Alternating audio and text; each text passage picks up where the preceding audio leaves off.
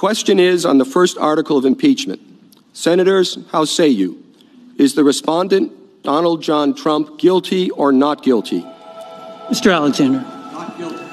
Mr. Alexander, not guilty. Ms. Baldwin. Guilty. Ms. Baldwin, guilty. Čtyřměsíční sága impeachmentu amerického prezidenta je u konce.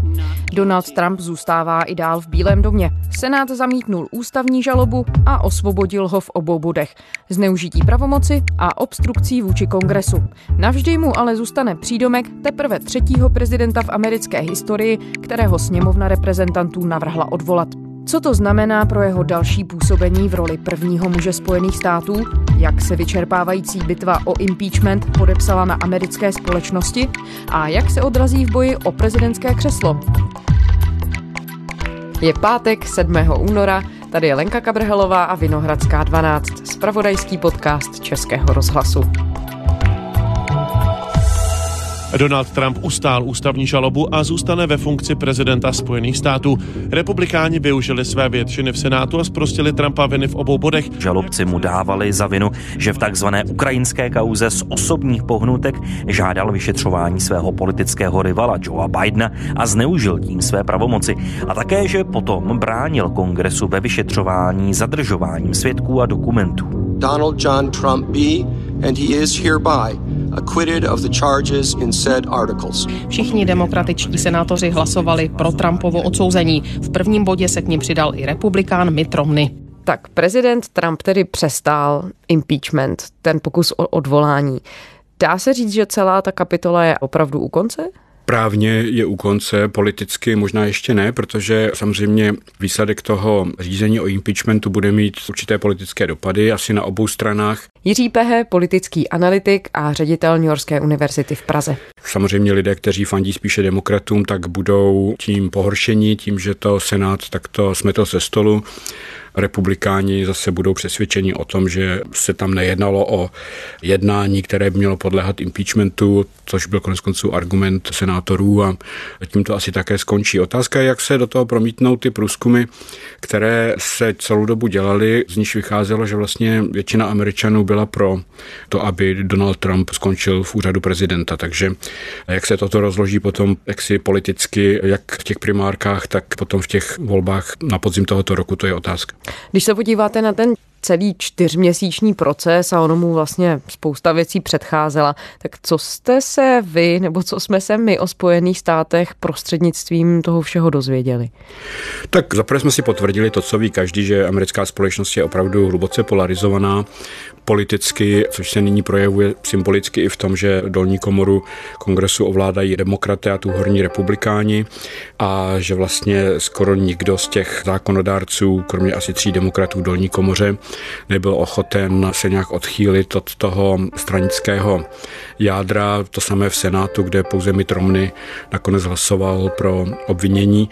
Takže je to za prvé tedy ta hluboká polarizace americké společnosti a politiky, za druhé se mi zdálo, že vlastně tím, že se ten celý proces odbýval rok před volbami prezidentskými, tak byl vysoce spolitizován.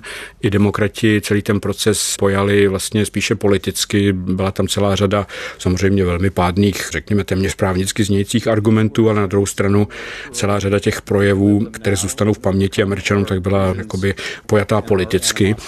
Třeba projev Adama Schifa. It is midnight in Washington.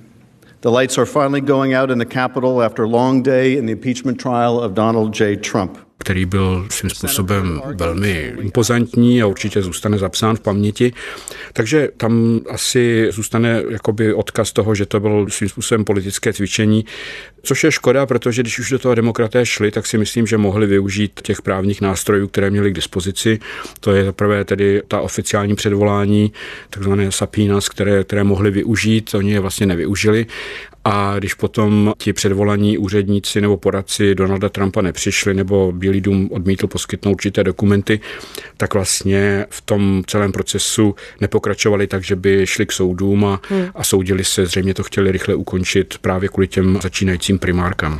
Pojďme se u těch všech bodů, protože jich je docela hmm. hodně zastavit. But my promise before God to apply impartial justice required that I put my personal feelings and political biases aside. Určitě bych prvního vzala na řadu Mita Romneyho, republikánského senátora, který vlastně jako jediný se postavil proti prezidentovi. Mr. Romney.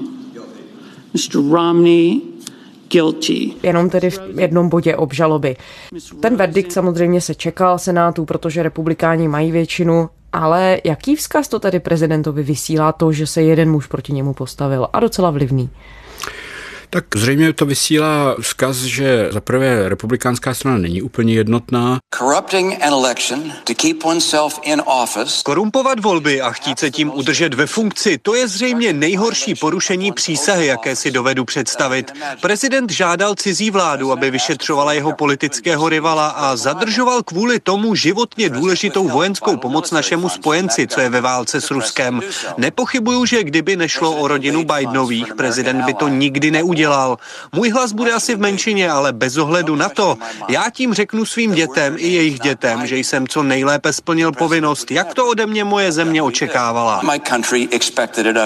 Samotní demokraté tvrdí, že v Senátu je celá řada dalších republikánských senátorů, kteří v podstatě s rovným souhlasí, ale nenašli odvahu do toho jít, tak říkajíc. A to také svědčí o tom, že ta republikánská strana je bohužel zcela v područí Donalda Trumpa, který rozhodně není tradičním konzervativcem a ani tradičním republikánem. Ta strana je v jeho vleku a vítězí tam prostě politická hlediska, určitá vypočítavost, že je lepší být na straně Trumpa, zejména v těch státech, kde mají republikáni převahu, než jít proti němu, ale s nějakým svědomím, kterého se měli ti senátoři držet i podle své přísahy, to nemá bohužel moc společného. Jinými slovy, oni byli před variantou, že buď se znovu dost pravděpodobně nenechají zvolit, protože by se proti ním postavila ta základna volící Donalda Trumpa, nebo by hlasovali tedy podle svého svědomí. Nicméně by je to mohlo stát. Přesně tak, zejména v těch státech takzvaně červených, kde republikáni mají převahu, kde jsou konzervativní voliči, kteří stojí za Trumpem, tak tam ti senátoři riskovali, že pokud by šli proti Trumpovi, tak už nebudou zvoleni. On by se také o to sám určitě osobně snažil a postaral, aby zvolení nebyli. Ale má to i tu druhou stránku, to znamená, že jsou určití republikánští senátoři, kteří kandidují spíše v těch modrých státech a někteří z nich, jako senátorka Collinsová, prostě váhali až do posledního okamžiku. Miss Collins. Miss Collins not guilty. Nakonec tedy se přiklonili k té většině a to se jim může vymstít samozřejmě v těch volbách. Ono se v těch posledních týdnech právě v Senátu hodně soustředila ta bitva právě na ně, na tyhle umírněné republikány, kteří se mohli stát tím jazyčkem na váhách. Proč tedy nakonec prezidenta tak jednoznačně podpořili? Byl určitě na ně vyvíjen obrovský tlak, dokonce hned po té, co se Mitt Romney rozhodl hlasovat pro impeachment, tak se proti němu postavilo celé jedno křídlo republikánské strany, už se tam ozývají hlasy, že by měl být vyloučen. It's the ultimate, the ultimate act of cowardice that he wanted to, to rebel against the president. He's got several personalities, and all of them coming together for this one vote today. And there were tears in my eyes, and there are again as I hear him takže ten tlak je obrovský, jsou tam obrovské nejenom politické, ale finanční a další zájmy. Takže oni nakonec radši ustoupili, ale otázka je, jaký odkaz tím zanechávají pro budoucnost a jak to také vyhodnotí voliči, protože samozřejmě celá ta věc, jak už jsem řekl, může být ukončena momentálně z toho ústavního hlediska, ale politicky rozhodně u konce není. A když se vrátíme k tomu kroku Mita Romneyho, tak jak důležitý je ten samotný fakt, že tedy tím, že on se postavil proti proti prezidentovi, tak Donald Trump vlastně nebude moc tvrdit, že ten impeachment byl jen záležitostí demokratů, že to byl politický witch hunt, jak on nazývá. Ano, to má velkou symbolickou rovinu a to taky proč na něho teď tak silně útočí ostatní republikánští senátoři a vedení republikánské strany. Uvidíme, zdali se to třeba Romneymu nakonec ještě nevyplatí, protože on je tedy teď takovým, řekněme, jediným disidentem v té republikánské straně, ale Donald Trump skutečně je typ politika, který může skončit velmi špatně, protože to, co provedl ve vztahu k Ukrajině a ve vztahu k oběma Bidenům, kvůli čemu se konal celý ten proces, tak se obávám, že není zdaleka jeho poslední slovo, zejména pokud by měl být znovu zvolen. Takže on může nakonec skončit špatně a pak se tedy může ukázat, že Mitt Romney byl docela prozřetelným politikem. Vy jste zmiňoval také jednu věc a mluvil jste hlavně o sněmovně reprezentantů, ale vlastně i v Senátu nedošlo na to, že by někteří z klíčových svědků byli připuštěni k tomu, aby přednesli své svědectví veřejnosti během toho procesu. A to bylo právě tím, že to také zablokovali republikánští senátoři. Vysvětlili proč? Oni vlastně tvrdili, že to není třeba, že ty důkazy, které nashromáždili demokraté, jsou už tak nepřesvědčivé, že vlastně by to jenom protahovalo celý ten proces.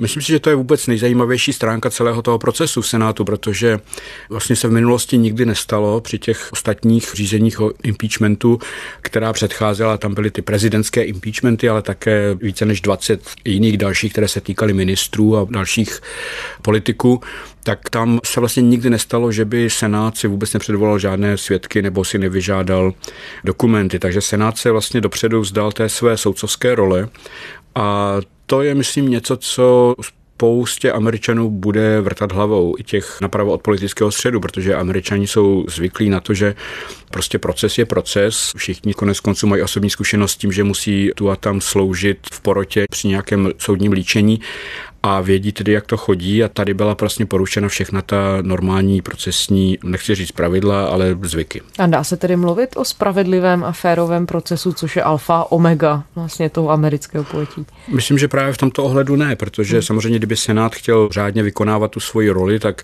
si mohl ty svědky předvolat. Nabízel se samozřejmě Trumpův bývalý poradce Bolton, který napsal knihu, která teď budí velkou pozornost. Bolton chystá vydání knihy. Unikla z ní pasáž, kde popisuje jak Trump uvolnění schválené pomoci Ukrajině přímo podmiňoval vyšetřováním svého politického rivala Joea Bidena. Ta, ze které zřejmě vyplývá, že skutečně Donald Trump si vlastně už někdy v březnu, v květnu minulého roku celou tu věc naplánoval ale nakonec se rozhodli ho nepředvolat, což je velká škoda, protože mohli samozřejmě ho předvolat, mohli se snažit to jeho svědectví nějakým způsobem spochybnit a pak rozhodnout a to rozhodnutí by pak mělo větší váhu, ale tím, že se rozhodli svědky vlastně vyblokovat, tak ukazovali především značné části americké veřejnosti strach z toho, že by ty svědci mohli svědčit o něčem, co se tak říkajíc nehodí do krámu. Co dalšího kromě Johna Boltna jsme neslyšeli, jsme se nedozvěděli?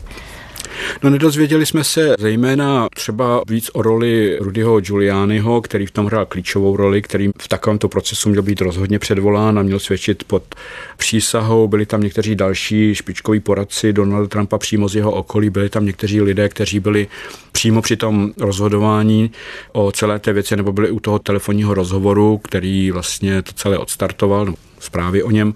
Takže tam jsme se nedozvěděli celou řadu věcí, které by byly asi podstatné a s nimiž by se tedy ten Senát musel utkat a tím, že vlastně vůbec nepřipustil, tak si myslím, že si značně ulehčil úlohu, ale taky tak trochu, řekl bych, degradoval celý ten proces impeachmentu. No ale jak jste říkal, lecos tedy mohli sami demokraté změnit už jenom tím, kdyby ve sněmovně reprezentantů, když se o té žalobě jednalo, kdyby předvolali oficiálně tyhle všechny svědky, což neudělali. Přes, přesně tak. Myslím si, že demokraté bohužel tady republikánským senátorům nahráli na smeč, protože oni měli tu pravomoc ty svědky předvolat, včetně třeba toho Johna Boltona nebo některých dalších, i toho Giulianiho.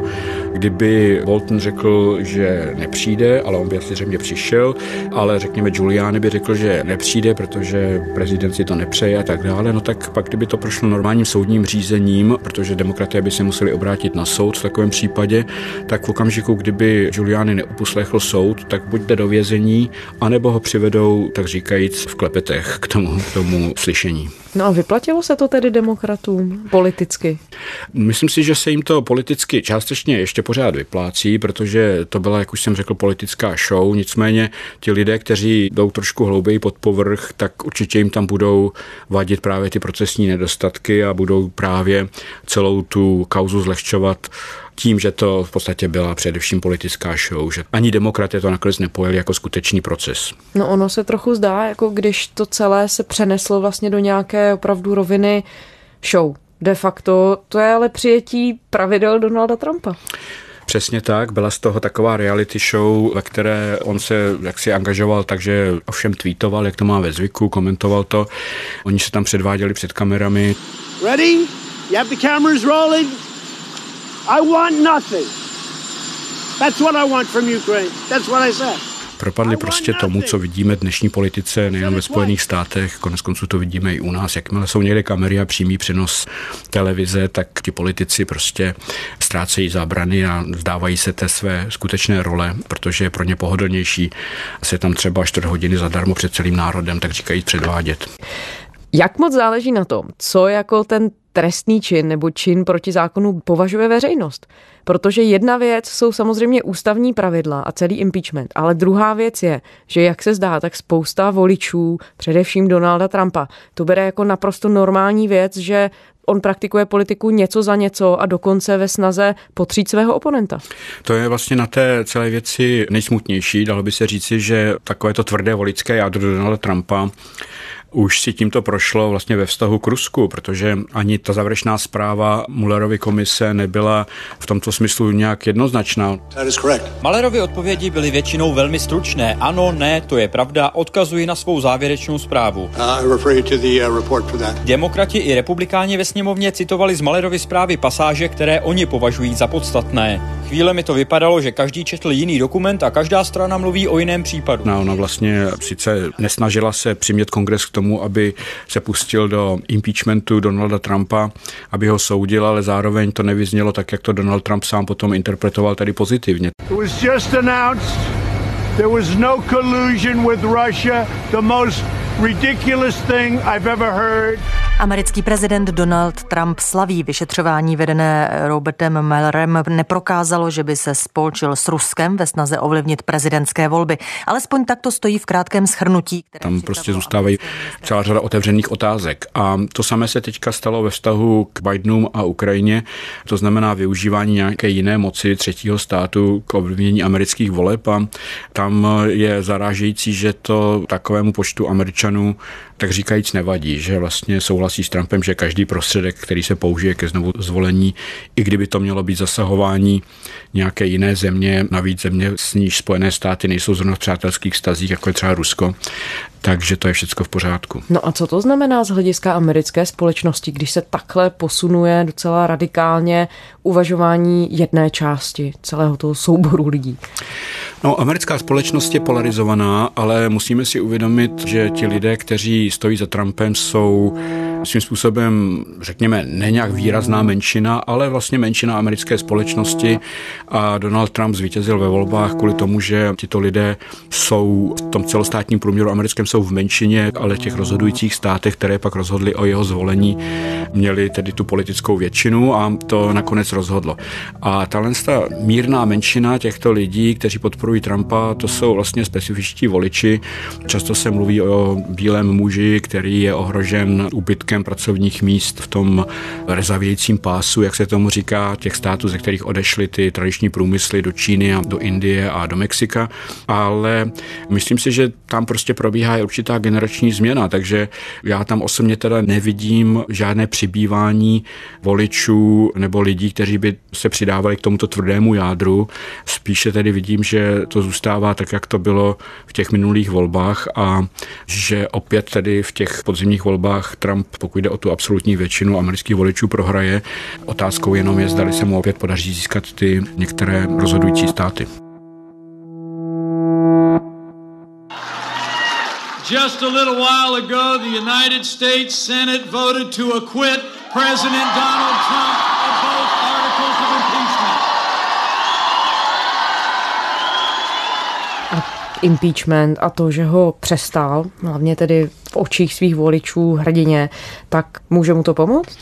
V očích těchto voličů mu to pomůže, ale otázka je, jestli mu to pomůže v očích těch ostatních, jestli to nebude naopak mobilizovat, protože v těch volbách se bude rozhodovat zejména také na základě účasti, kolik lidí půjde volit. V tom demokraté mají určitý problém, že jejich voliči jsou tradičně méně disciplinovaní a zejména mezi menšinami a určitých částech předměstí amerických měst jsou to voliči, kteří občas přijdou, občas nepřijdou. A otázka je, jestli tyto voliče to naopak nenabudí, to, že to republikáni, tak říkajíc, spláchli, že se tím odmítli zabývat. Řekl bych, že to může mít pro Trumpa určitý negativní efekt. A podíváme-li se i na to, co se teď odehrálo v Ajově v těch primárkách, tak tak tam byla rekordní účast. Myslím si, že si toho příliš mnoho komentátorů nevšímám, protože si všichni všímají toho, hmm. že tam došlo k nějakým problémům technickým. Kvůli technickým problémům se vyhlášení výsledků demokratických prezidentských primárek v Ajově několikrát odkládalo. Nevýdané spoždění způsobila porucha nové aplikace, kterou měli předsedové okrsků hlásit výsledky na centrálu. Favorit ajovských voleb, senátor Bernie Sanders, řekl, že podle svých dílčích údajů vede.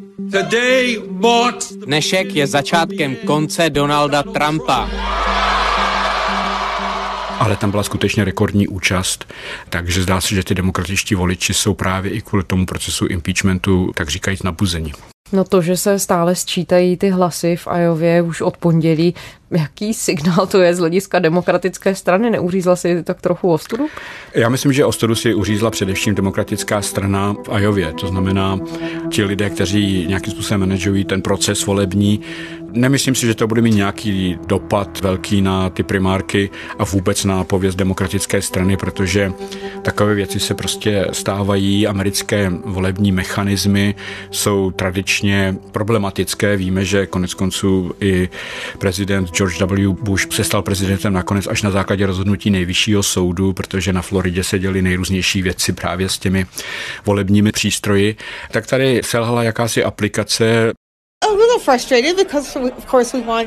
jsem tím trochu otrávená. Chtěli jsme samozřejmě znát výsledky co nejdřív. A cítím se frustrovaná i proto, že náš stát je prosmích. Všichni dělají vtipy o Ajově a ptají se, proč zrovna my musíme volit první. Oh, Zatím bych řekl, že to je spíš námětem humoristických scén amerických komiků, kteří samozřejmě se tomu vysmívají a asi ten nejvíce ironický úhel je ten, že jak také mohou ti lidé, kteří tam kandidují za demokratickou stranu, snad kromě Budidžiče, vůbec rozumět nějaké aplikaci, když jsou to všechno geronti, tak říkajíc. Takže my staří ty kandidáti, zejména ty, kteří jsou v čele. Kdo v tuhle chvíli se vám jeví jako nejpravděpodobnější vyzývatel Donalda Trumpa? Já myslím, že zatím ještě stále je to Joe Biden, který, i když v Ajově prohrál, skončil čtvrtý a zřejmě v New Hampshireu také ne, si nepovede velmi dobře, protože to je stát, ve kterém bude hrát hlavní roli Bernie Sanders, který je z sousedního Vermontu, tak přece jenom, jakmile se ty primárky posunou do těch států, kde jsou velké černožské menšiny, tak Biden si povede velmi dobře a to se vlastně stane už za dva týdny. Takže tam může dojít k překlopení celého toho procesu. Nemluvě o tom, že ty dva státy, kde se teď hlasuje. Iowa a New Hampshire jsou malé státy, takže počet těch delegátů nebude nějak výrazný. Otázkou velkou je, a o tom se teď jak si diskutuje v Americe hodně, je role Bloomberga, tedy kandidáta miliardáře, který skutečně může si dovolit utrácet velké peníze a zejména až se budou konat ty super primárky za měsíc v březnu, kdy se hlasuje v několika státech, možná až v deseti, tak tam právě ti kandidáti, kteří nemají dostatek prostředků, budou mít velké problémy, protože pokrýt 10 států a zaplatit si reklamu a být všude vidět, to je obrovsky náročné a tam pokud nebudou do té doby v čele jeden nebo dva kandidáti, kteří budou mít jasný náskok, tak aby se k ním začaly hnout i peníze od sponzorů, tak to pro ně bude problém. Takže zatím tedy ta skutečnost, že je to takové, řekněme, rozprostřené a že vlastně zůstávají 4 až 5 kandidátů i po té Ajově, je pro ně vlastně špatná zpráva. A někteří odcestovali do New Hampshireu i kvůli těm technickým technickým problémům, kvůli tomu, že to nebylo jasné s tím, že vlastně museli prosit o nějaké nouzové financování a tak dále, protože to financování se skutečně odvíjí velmi striktně od toho, jak ti kandidáti uspěli v těch předchozích primárkách. Hmm, je tohle případ Elizabeth Warrenové, demokratické senátorky, ve kterou mnozí vkládají naděje na té demokratické straně toho spektra. Ano, i v jejím případě je to problém, je to dokonce problém i v případě Joe Bidena, který jinak je poměrně dobře finančně založen, dalo by se říci. Oni všichni čekají na to, že dostanou v těch prvních primárkách prostě určitý impuls, který bude nápovědou pro ty bohaté sponzory, že toto je ten kůň, na kterého mají vsadit. A to se zatím tedy nestalo, rozhodně ne v Ajově a asi se to nestane ani v New Hampshire. Tam musíme také vzít úvahu, že v New Hampshire už, myslím, bude na kandidáce Bloomberg, což je také výrazný faktor, se kterým se zatím v těch průzkumech příliš nepočítá. Tam bude velmi zajímavé sledovat, jak uspěje nebo neuspěje. No a není právě to, že bývalý starosta New Yorku finanční Bloomberg se rozhodl vložit do toho boje, nemůže to být ještě větší dělící moment v samotné demokratické straně, která už v tuhle chvíli také bojuje s tím, že je rozpolcená na několik různých proudů. No, je to samozřejmě takový polarizující moment, protože všichni ti kandidáti, kteří tam dnes jsou, tak to jsou lidé, kteří už se v tom angažují nějaký rok nebo více, utratili spoustu času, energie a i peněz. Michael Bloomberg přišel do toho až poměrně pozdě a využívá toho, že je velmi bohatý a že na to může utratit svoje peníze. Na druhou stranu, myslím si, že v tom listopadovém klání úplně tím základním kritériem nebude ani zdravotnická reforma, ani forma soudnictví, školství a tak dále, ale prostě jednoduché počty, které se budou týkat toho, kdo může reálně porazit Donalda Trumpa. A když nakonec si američané spočítají, že to je právě Bloomberg, protože si bude moc dovolit zaplatit nejenom ty primárky, ale i tu kampaň před těmi prezidentskými volbami, tak nakonec mu to může pomoct. Takže uvidíme, ale pokud v něčem dnes skutečně panuje v demokratické straně schoda, tak je to tedy v tom, že teď tedy si to mezi sebou tak rozdáme, ale ať už je tím kandidátem nakonec kdokoliv v tom listopadu, tak ho všichni podpoříme. Jiří Pehe, politický analytik a ředitel New Yorkské univerzity v Praze. Děkujeme. Děkuji. A to je zpáteční Vinohradské 12 vše. Kdykoliv jsme vám k dispozici na iRozhlas.cz a také ve všech podcastových aplikacích, kam se za námi můžete vrátit i o víkendu a kdykoliv nám můžete také psát. Naše adresa je vinohradská12 zavináč rozhlas.cz. Těšíme se v pondělí.